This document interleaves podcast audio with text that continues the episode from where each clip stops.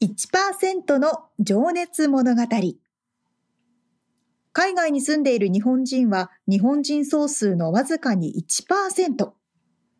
この番組では海外進出や起業を果たしたビジネスオーナーや経営者、また各業界のプロフェッショナルな方々へ対談形式でインタビューをしていきます。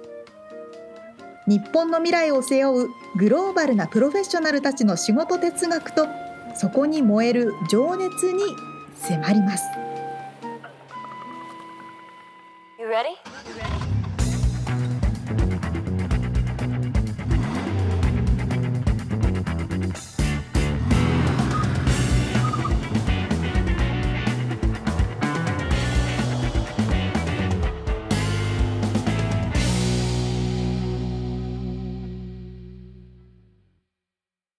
こんにちは。こんにちは。1%の情熱物語266回です。皆さんお元気でしょうか？元気ですか？あの、みつさんは心拍数測ったりすることあります？ないです。あ、ないんだ。ど、どうやって？アップルウォッチとか？そう、アップルウォッチを私は常につけてるから、基本測られてるし、うん。あとジムの、ううん。あります？いやいや、病院にこの間行ったかうんうん。あれ、血圧測ったなと思って心拍数じゃねえやと思ってやめたんですけど。ああと思ったんだけど。多分ね、今最近は心拍数こう見ながら生活してる人もそこそこ多いのかなって思うんですけど、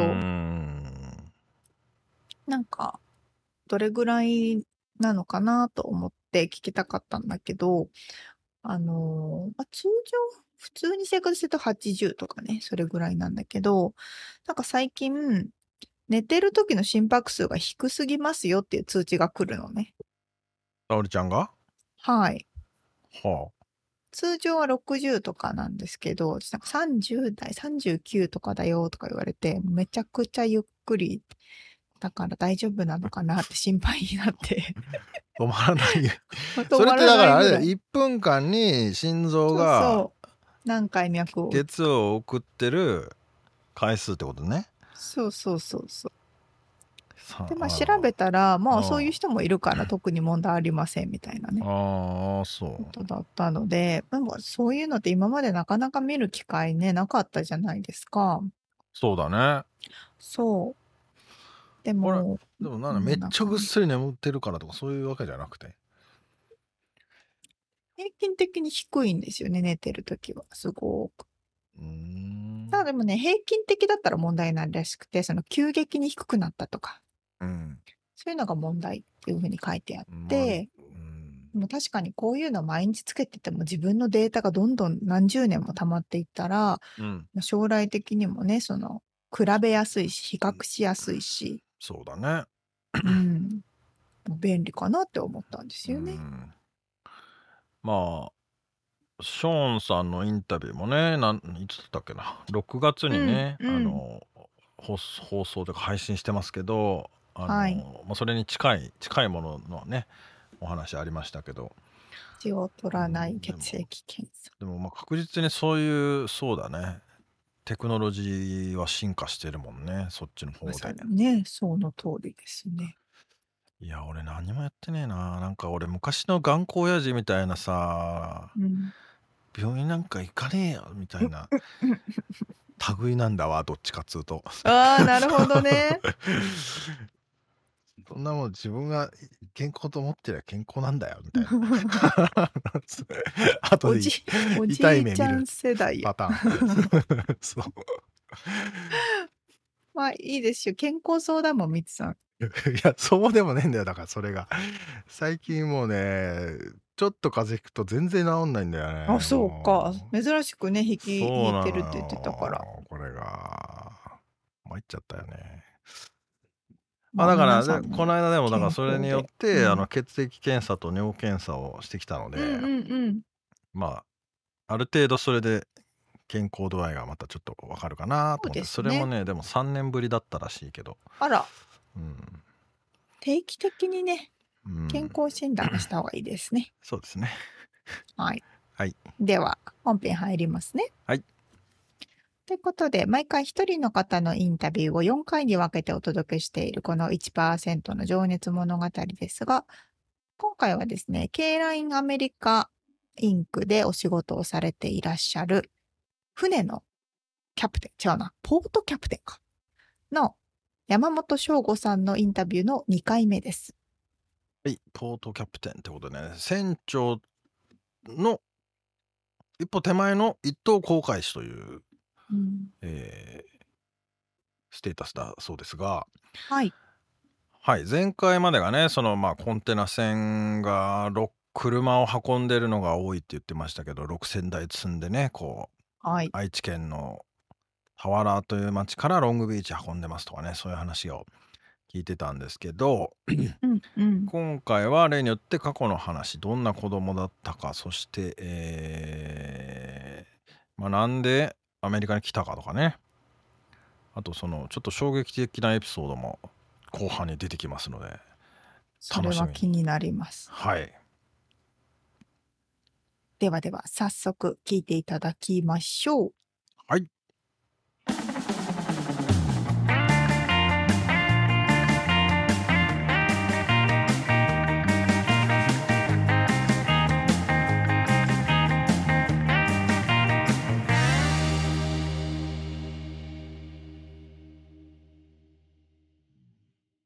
はいえー、っとねご出身が一応プロフィールにもあると思うんですけど広島県出身ということなんですけども子供時代はどんな人でしたか？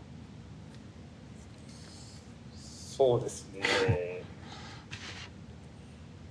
まあ、子供時代から今もそうですけども子供時代からずっと釣りをしてる釣りをしたり、まあ、外で遊ぶのが好きな少うんうん年まあどこにでもいるような少年だったかなと思います。釣りはちなみにどうどういうところに行くんですか？幼少期は主に、えーブラックバス釣りをやってましたのでブラックバスで、まあ、池池だったり湖だったりとかまた父親と一緒に船で釣りに行ったりうんしてました、いやー僕もチャリンコで池に行ってたなよく。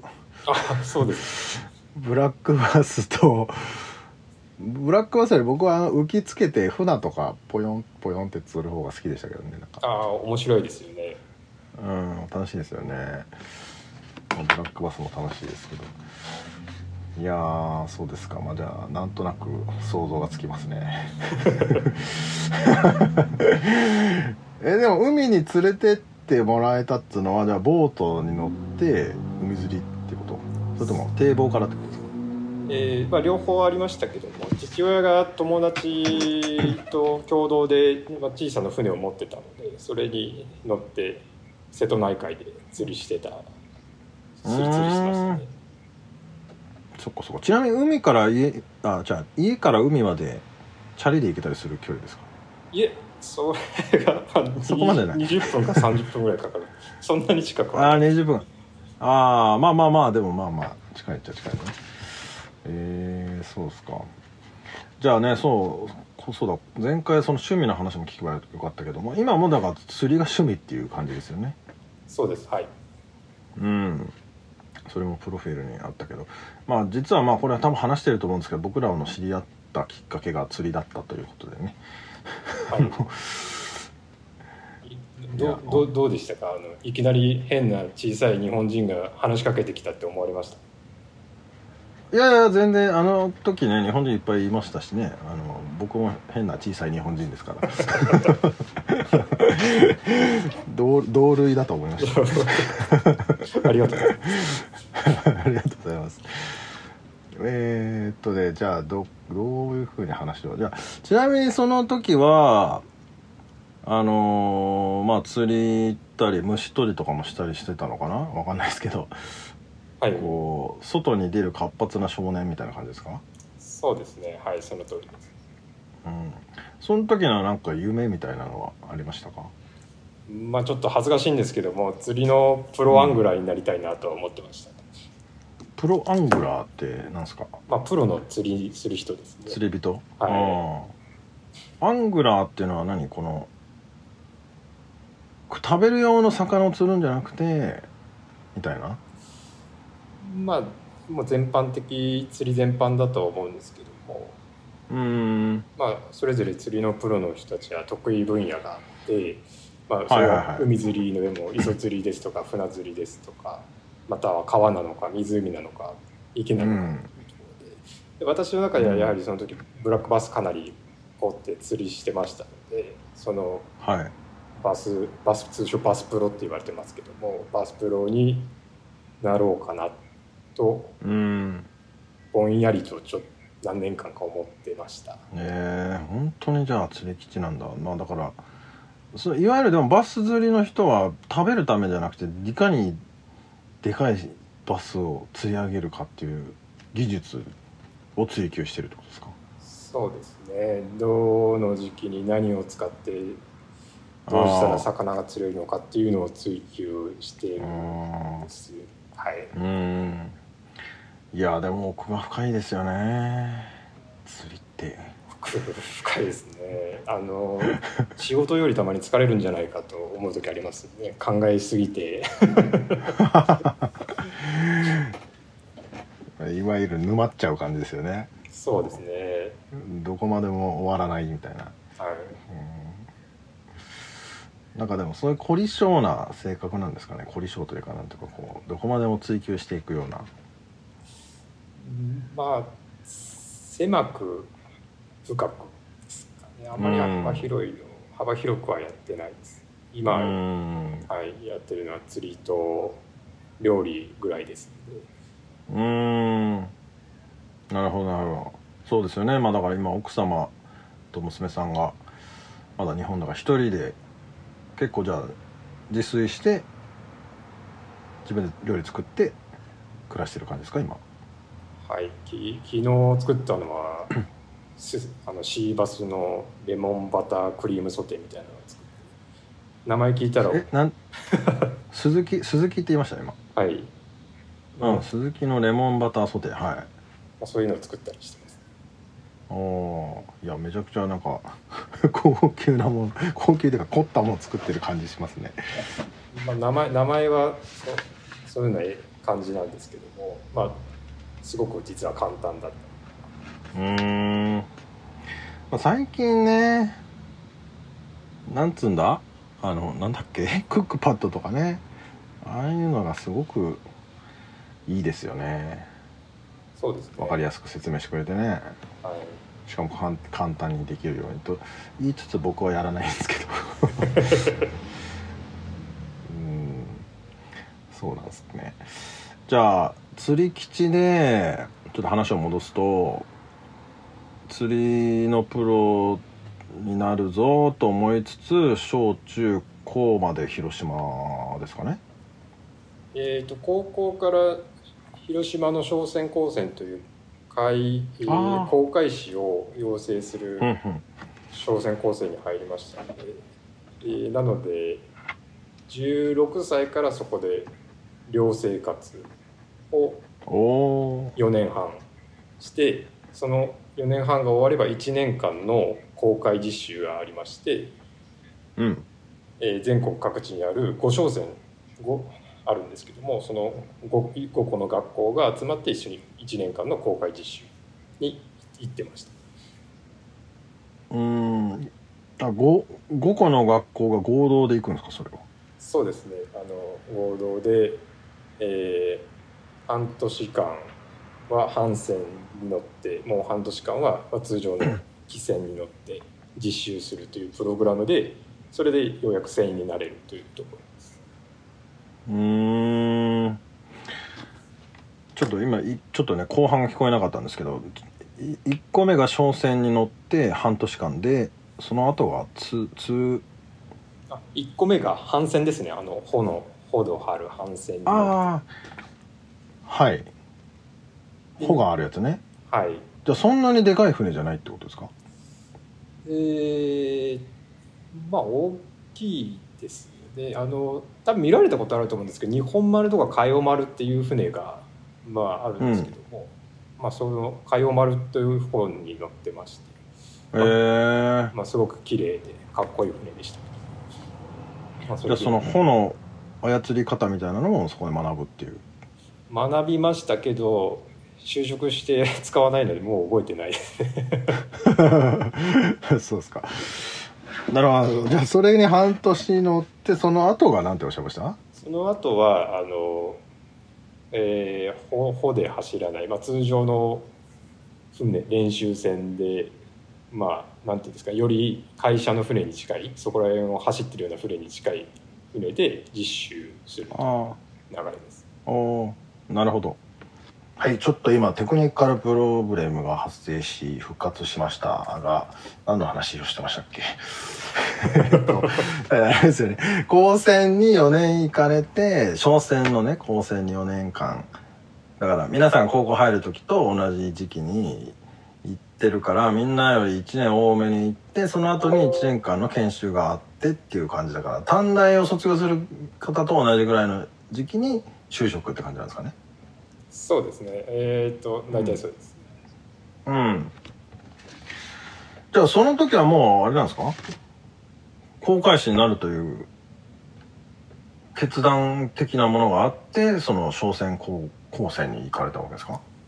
商船高専に行ったきっかけは航海士になりたいと思ったのではなくてこの何か海事関連の仕事に就きたいなという思いがあって入ったんですけどもただその2年3年ぐらいの時にやはり釣りの専門学校みたいなところに行こうかどうかというのを悩んだ時期があって、まあ、親に相談した結果まあ商船高専の方に残ったと。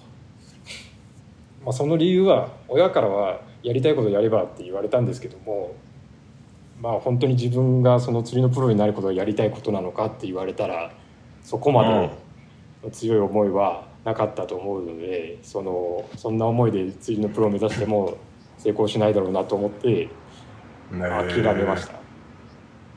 えー、すごいですねなんかでもそれって。諦めたっていうかそっちを選択されたってことですよねその商船の方が将来的に真剣になれるって思ったっそうですね。うん。すげえななんか。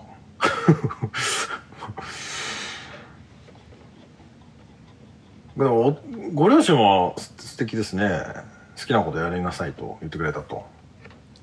そうですね。なのでそれを言われると私としても今 朝鮮高専行かせてもらってて何を贅沢を言ってるんだろうなという自分を客観的に見て思ってしまったんです、まあ、やっぱりここは最低でもまずは卒業してからというところではい、うん、諦めましたうん。なるほどね。じゃあそれはもう何て言うんだろうな。こう夢を諦めたっていうよりかはそっちを自ら選んでたっていう感じはしますもんねでも。そうですね。うん。ちなみにね僕ちょっと皆さんに聞いてるんですけどなんかこの人生で衝撃を受けた出来事やこう転換期となったエピソードがあれば聞かせてほしいなと思うんですけどそういうことは何かありましたか？転換期はないです。衝撃を受けたことは何の話題でもいいんですか？ん何の話題でも大丈夫です。衝撃を何の話題でも大丈夫です。よはい。あのミツさんもおっしゃってましたけどアメリカに来てトヨタ自動車さんの車がたくさん走ってるっていう、うんうん、それでやっぱりトヨタさんってすごいなっていうお話この前されてたと思うんですけども、うん、はいはい。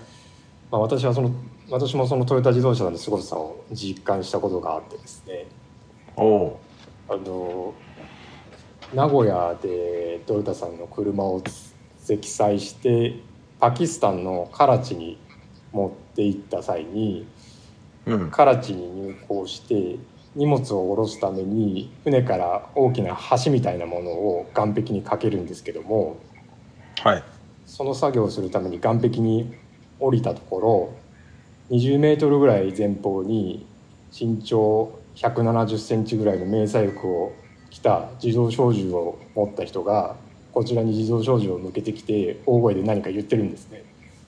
ではおそらく岸壁で何してるんだって言ってたと思うんですけども。あ、岸壁って何？その港じゃなくて？ってことですか？あ港です港です。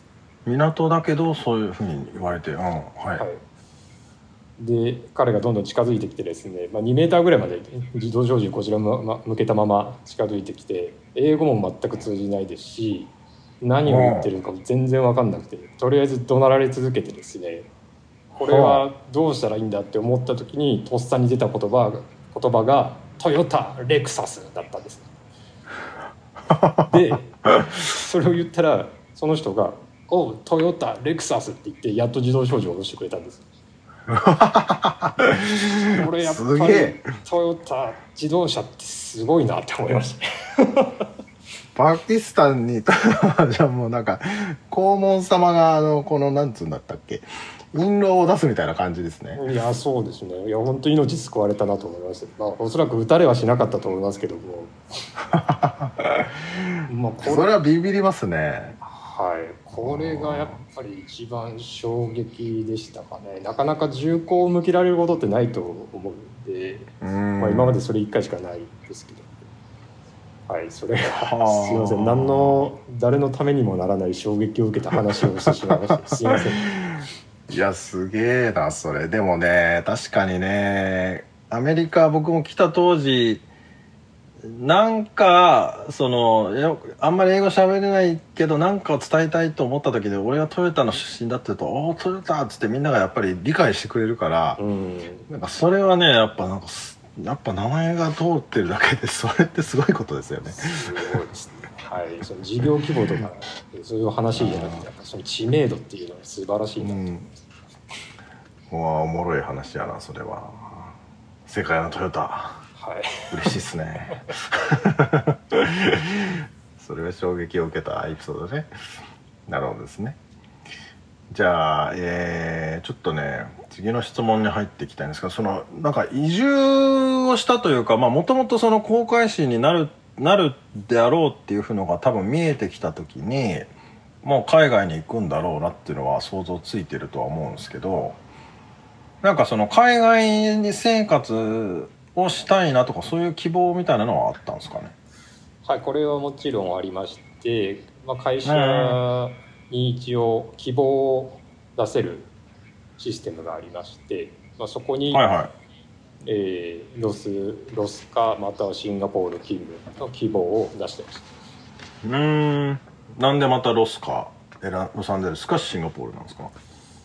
ロスとシンガポールは自動車物流の拠点でもありますので、今まで自分が培ってきた経験と知識が最も活かせる場所が、まあ、ロスとシンガポールというかなと考えたのとあと、まあ、生活しやすさを考えて、その2つを候補として入れてました。確かにね。生活しやすさはあるけどその裏裏目的には物価が高いっていうのがねシンガポールも多分 LA もあると思いますけど。その辺は会社がちゃんとカバーしてくれてる感じですかね。まあ、ここでカバーしてますと言わないと会社で誰かがこれ聞いた時に何か言われるかもしれないですカバーしカバーしていただいてますしっかり。そうですよね。きっとそうですよね。はい、うーんなるほど。まあじゃあ念願かなってロサンゼルスに来たと。その通りです。うんじゃああでもやっぱ車のなんつうんだろうメインになってくるのはやっぱこの西海岸なんですね。はい西海岸で北はカナダ、はい。えー南はメキシコ。までメキシコと。一応管轄範囲。ですうん。いやー。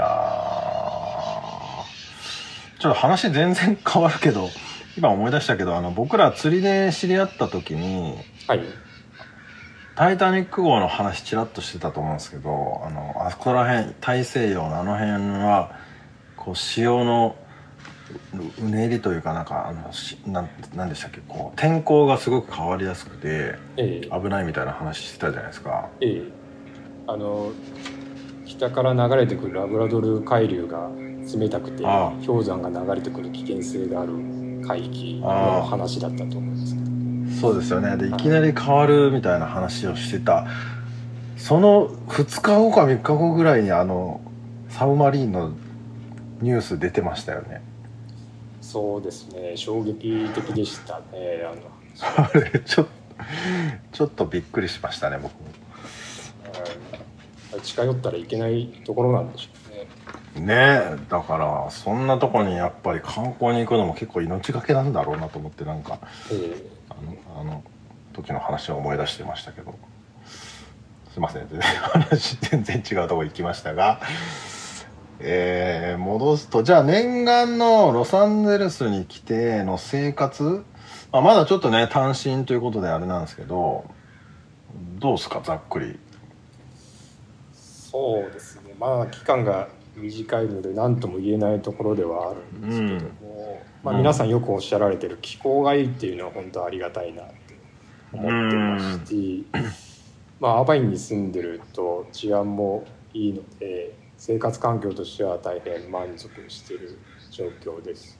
特に今のところ悪いこともないかなと、うん。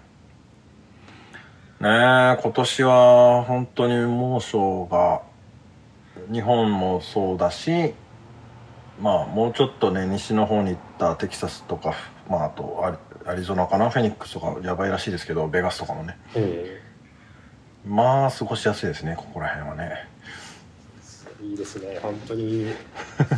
気持ちが下がらないというか、はい、そうっすよね。いやマジで晴れてるだけで元気が出るっつうねじゃあちょっとね商船僕友達にこの話したかもしれないけどあの商船神戸商船に行ってるととまあ親友と言っていい友達がいてそいつが商船に行ってる時に結構偉い目にあったという話をししてましてですねあの先輩からすごいお酒を飲まされて、えー大変なことをされたみたいな話があったんですけど、ええ。このなんつうのその体育会系的な先輩後輩のこう厳しさみたいななんかそのイメージがあるんですけどそういうものはありましたか、そこはありましたね、まあ、今はないみたいですけども、やっぱりある程度あそうなんですね。えー上下関係はありました、うん。ただその上級生の言い分としてはやはり船に乗ったらキャプテン一等航海士二等航海士こう上下関係がもう形成されてますので指揮命令権。なるほど。そこに鳴らすための、まあ、お勉強機関だからそういった厳しくやってます。そういった趣旨であの指導を受けておりました。なんかね理不尽な指導がありそうなイメージがあるけどもまあ真相は聞かないことにしておきます まあいろいろあったんでしょうねでも。でも楽しかったですか？でも商船はい。寮生活してると周りに友達が多くいてう遊んぶ時もいつもいつでも遊べますしただ遊ぶだけじゃなくてですねやはりその私たちも船乗りになるために会議資格を取らないといけませんので、まあ、国家試験ですね。そこを誰かが勉強してるのを見てると自分も負けていられないなと思ってよ余計に勉強にこう熱というか力が入るというかそういったいうん。い存在友達の存在があったのは影響が大きかったかなと思います。うん。まあじゃあライバルみたいな存在でもあるしまあ言ったら家族みたいな近い関係になりますよねでも寮に住んでるとね。そうですそれなのでそこで仲良くなった友達は今でもよく連絡を取り合ってます、うん。いやーかっこいいっすね。でも世界中に散らばってるんでしょうね。そういうの。仲間たちもね。あのこの前は船で友達が入って入港してきてですね。ちょっとご飯食べに行ったりとか。あ変変な感じですね。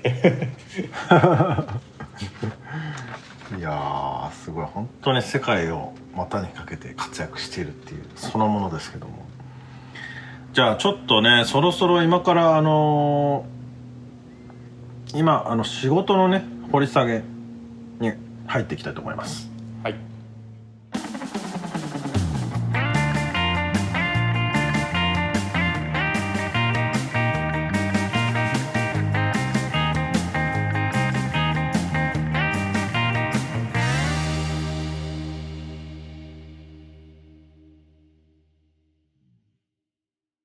や、とんでもない話がありましたね。トヨタの話？ねえ、英語が通じないのにトヨタ、レクサスって通じるって。助かるよねすごいことですよね。世界、本当に世界に誇れる日本の技術。ねえいや俺もでもまあ話ちょっと話しちゃ出てたけどあの、うん。知らない人にトヨタの話をするとやっぱりそれからやっぱり話が広がってくるもんねなんか。ああ、ーっつって。あと俺ね。名前がさ三つ本本名三鷹でうん。三つって短くしているにもかかわらず覚えられにくいから三菱の三つと一緒だよって言うとおーっつってみんなあのわ三つねって言って理解してくれるからでもたまに鈴木とか言われてもす鈴木じゃねえしとか 三菱の間違えてる人もいるんだけど。ありそう、ありそう。そうそう。でもその辺はでもそういうのがあるからね覚えてくれたり話が広がったりするんだよね。なんかすごいよね。そういう意味でも、うんすごい話ですよね。ねそんな経験なんて普通の人しないからな。いや俺もだから沙織ちゃんにさ銃口を向けられたことある？って質問しようかと思ってたんだけどうん。ないよね多分ね。私はないけど、まあ旦那は結構ある。マジか。うん。いつ？小さい頃とかもそうだし、やっぱメキシコで育ってるから。メキシコで？ってこと？そうそうそうあーそまあそれはあるかもな。う。一般的にもあるみたいだけど、ミツさんなない？でしょ？銃口はないけど車をかっぱらっていくやつを目の前で見たりとかはあるけどね。まあそれは俺は狙われてないから別にあのそこまで危険は感じなかったけど。まあでもあと銃の乱射的なのがあのデルマモであった時に乱射っていうか、まあ、発砲事件があった時に、うん。妻がその時にデルマモのショッピングセンターにいてえー、走って逃げたみたいななんか。怖っ。話はあるけどね。俺はその時いなかったんだけど。怖すぎるじゃないですか。だまあ割とでも身近になっちゃ身近は身近っていうかなんつうんだろう。そういうニュースも増えたよね。本当に。ねまあよくありますね。い。やーよくないことですが。突入したりして、なんか警察官がね、向けてるの見たとかはよくあああまあそうだねそうね、るけど。うん。まあそこら辺にぶら下がってるしね。そうねいやはや、でもそれをね、またうん。これ、どこ？パキスタン？すごい場所で。うんまあねあるでしょうねそういうのは。いやー、なるほどな。あ。あと、タイタニックの話も、うん。あ、さやっぱ海流的に、そう。うん、なんだろう、危ないエ急激に、リア、うん、急激に気温も変わるみたいだし、知らなかった。流れ方がグーンって変わるんだろうねだからうんあまり近寄らない。方がいいっていう話をなんかねその釣り合ってる時にそういう話になってでその何日か後かにあのなんだっけ潜水艦、うん。水潜水艦が爆発し,、うん。ししてあ行方不明になったって話かねうん。うん。亡くな、まあ結局亡くなったっていうやつが出ててさちょっとびっくりしたんだけど、えー、すごいタイミングでしたね。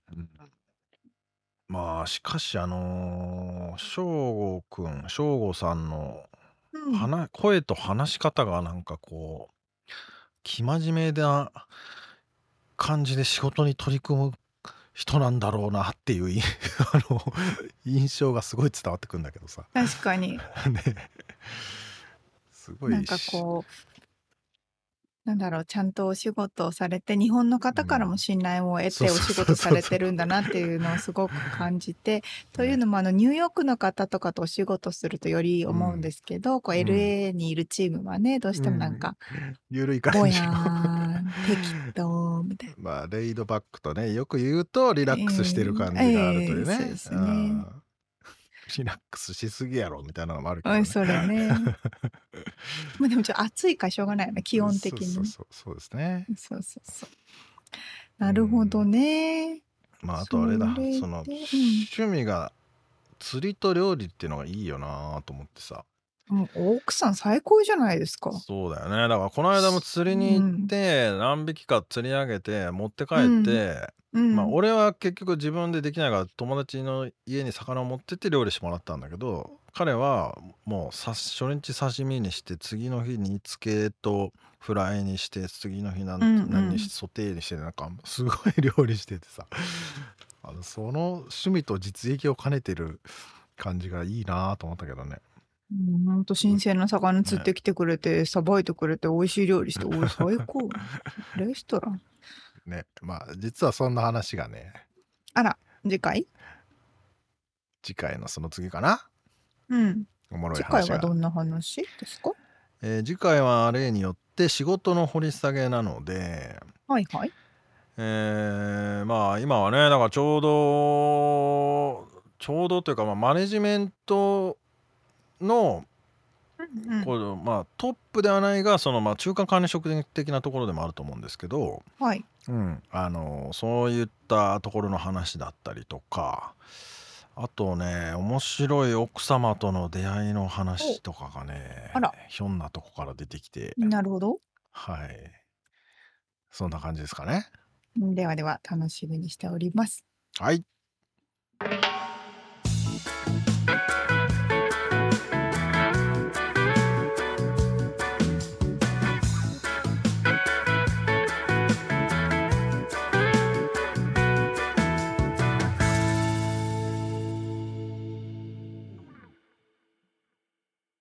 リアルアメリカ情報。よっこのコーナーでは最新のビジネス生活情報をアメリカ・ロサンゼルスよりお届けしてまいります。はい。今回は、そうそう、あのね、うん。6月の末、2000今2023年の7月の末にうん。収録してるんですけど、先月末にハワイにちょっと行ってきました。そうだよね。確かハワイに行ってきますみたいな話をしてた記憶がありますね。そうなんですよ。で、今回、まさかの一泊で行ってきたんですけど、うん。まあ出張だったのそうでだ、そうだそうだ。ホテルがそうそう。ミーティング。と当日にホテル取るって話だったな。そう。結局と取ってなくて、結局当日の行きの飛行機かな？なんかで撮ってたんですけど、飛行、空港にいる時かな。飛行機の中。はいはいはい。空港の飛行機乗る前、こうやって、ああ、そうだ、ホテル取らなきゃと思って、あで、当日だったら格安価格が出るんじゃないかなと思ってたんですよ。なんかそんな話してたよね。そういうサイトがあるっつって。なんだっけ？ホテルホットワイヤヤーっていうやつを今回使ったんですけど、ホテルトゥナイトとか他のものとかは、そのホテル名が出てたりするんですけど、はいはいはいはホットワイヤーはホテル名を隠してはいはい。割引金額とかだけが載ってるみたいな。いで割とこう三つ星とかいいとこも出たりするってやつだよね。まさに。うん。それが私の狙いで一泊だし平日だったので、はいはよしと思って、あの、見てたら、ファイブスターホテル。いお。一番最上級のホテルが、何十パー、25%割引かな。なるほどって出てたんですよ。うんまあまあ。で、今回出張だったから、うん。その、みんな割り当てられた経費の枠があって、で、まあ、長く宿泊する人は、でも短くでも同じ金額の中でやりくりしてくださいねって感じだったんですよね。なるほど。なので私の場合は逆に一泊だから、その金額だったらいい、何目いっぱい使いたいだけ。ああそういう意味ね。割合使えるよね。全額ね。一そうそうそう日そう。一日いくらじゃなくてね。一日いくらじゃなくあて、そじゃあ。のトリップの中でめちゃめちゃいいじゃん。使える。そう。じゃあ、よし。私は一泊だから、みんなはね、多分一週間ぐらい家族が来たりしてステイする人もいるから、うんうん。まあまあまあ、あ、そうそう、あの、会社の、会社の中の、その、何ですか？出張？お客さんと会うとかじゃなくて、会社内の出張だったので、そういうのがあって、うん。で、25%オフで450ドルぐらいで出てたんですね。なるほど。なので、元値からすると、そう。う、元値からすると、600ドルぐらい、600ドル超えぐらいで、日本円に換算したら10 1泊10万円ぐらいのホテル。おお、俺は高っけよし、せっかくだったら取っちゃおうと思って、うんもう、当日だから、うん。キャンセルとかもできないんですうよ。ん。でも、どこのホテルかもわかんないし。うんまあでもでワイキキの中とかそのぐらいは分かってるってことだよね。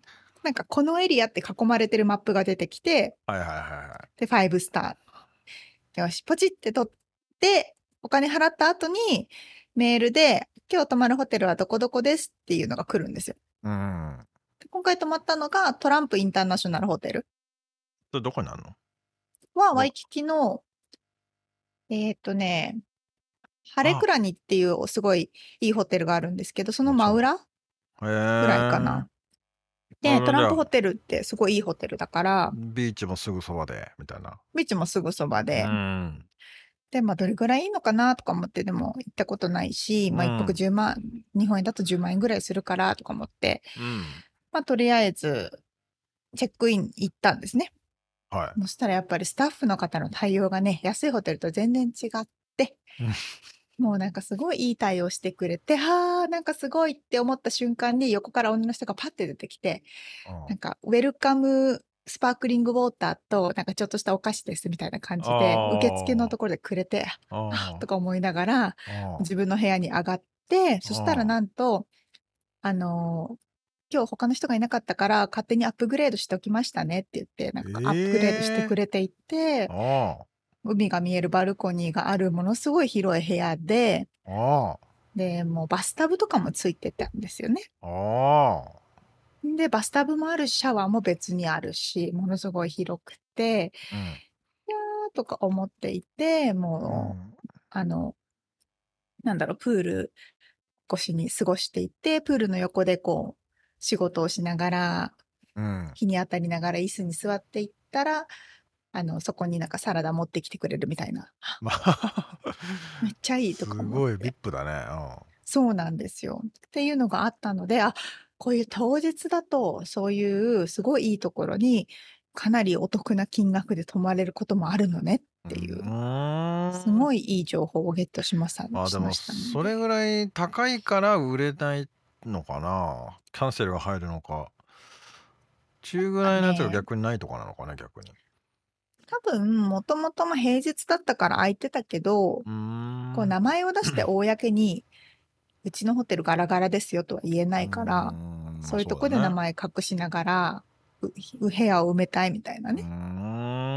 のがあるみたいで、そっか。しかもなんと、うん。チェックアウトするとき、チェックアウトって大体11時とかじゃないですか。朝のね。うん。で、ただちょっと、フライトが夕夜だから、うん。チェックアウト伸ばしたいんだけど、いくらかかるかなっていうふうに聞きに行ったら、うん。無料でどうぞみたいな感じで、何時までいたいですかとか言われて、へじゃあー5時、6時、わかりましたとか言って、全部無料にでアップグレードしてくれる。すごい。超いいとか思いながら、一泊で、あその後フライトでレッドアイで帰ってきて、もう目が真っ赤になりながら次の日仕事みたいな。ーで、まあ、つかの間のパラダイスみたいな感じだねじゃ一瞬でしたが、いい、良かったですよ。ギュッとしてて。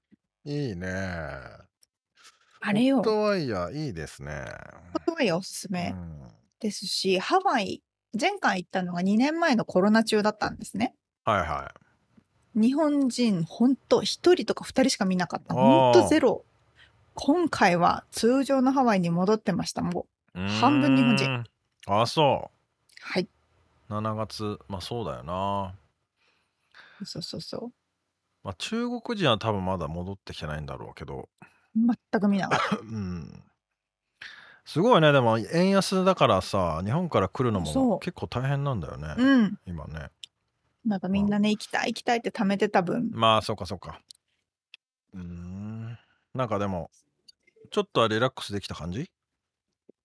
ですね。ちょっとはリラックスできましたね。うん。いいなあハワイ来てえなあまあハワイよ。みんな思ってるだろういいな。ですよ。そう。まあでもここよりはあれ？湿気ある感じ？そんな変わんね同じぐらいかな。あそう。うん。そっか。やっぱ過ごしやすかったです。そうだよね。いいよね。トランプタワーね。トランプタワーじゃねえか。トランプなんとかホテル？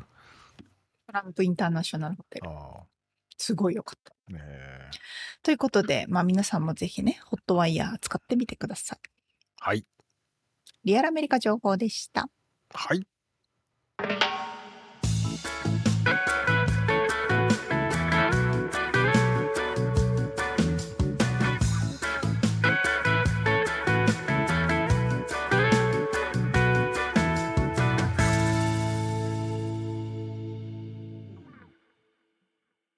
あのねみつさはんにちょっとアドバイスをしてほしいんですけど。はい。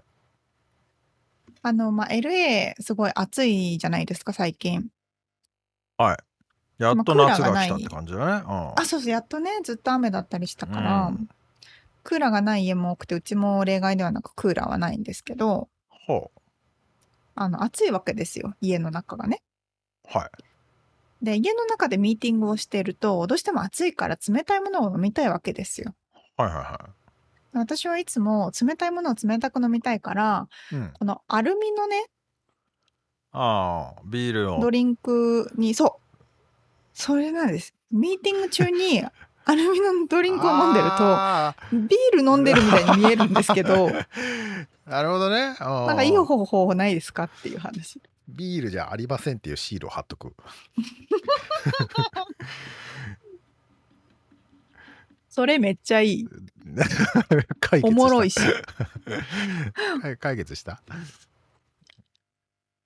なんかそっかこういうアルミのやつで可愛いやつをのにしとけばいいのか。じゃあそれでも大体あれじゃねえの？ビール用じゃねえの？そのビーまあビール用とかないのかな？あのあんまりさあったかくならにくいやつだよねそうそうそう冷えたままキープするしてくれるってやつだよね。そうです。真空が中に入っててね、うーんあ二重になってるやつか。あっていうかああはいはいはい。えー、確かにビール、まあビール用なんですけど。うん一瞬でビール飲んでんなと思ったわけ。でしょ？これビール別はビール。なんでもお酒飲めないからそうだよ。あのスパークリングウォーターなんですけどね。そうだね。まあなんかうんおもろいことを貼っとけばいいんじゃないの？それめっちゃいい。そういうは、ね。あのアドバイスが欲しかっただけ。ああそっかそっか。いやなんかその暑い時にどうすればいいですかみたいな話かと思ったら全然ちゃうかった。あでも確かにそれもありますけど。ね暑い時どうしたらいいんだろうね。なんか対策してます？いやまあククーラーついてるついてるというか電気のクーラーね。うん。つけてるけど、あと扇風機をドアの方に、まあ、あやっぱり。あんまりにもくそ暑いとね。あでも家の中は別に大丈夫だよ。ガレージが暑いんだけど。ああ家の中はねもうドア開けっぱなしなんだよなあれ全開、うんうんうんうん、あっちからこっちから。そうすると海からの風が入ってくるから全然おクーラーなしでいけるんだけど。ーなるほど。ただガレージはねドアも窓もないドア1個で窓がないから暑くてさ 冬は寒くて。それはね。過酷や。そう。だんだん顔がテカってくるっていうね。そうそうそうそう。なんか LA だと暑いがどうしても薄着になっちゃってなんかミーティング中一人だけ浮くみたいな。そうだよね。あるあるです。ね。ということで、はい、うん。今回お届けしましたインタビューの内容とリアルアメリカ情報のインフォメーションはブログに掲載しております。podcast.086.com、podcast.086.com、または1%の情熱物語で検索してみてください。はい、えー番組がちょっとでも面白いと思っていただけたらぜひフォローをお願いします。お便りレビューもお待ちしています。そして番組サポーターパトロンさんからのご支援も引き続きお願いします。詳細はウェブサイトを見てねということで、今週も聞いてくださってありがとうございました。ありがとうございますまた来週お会いしましょう。じゃあね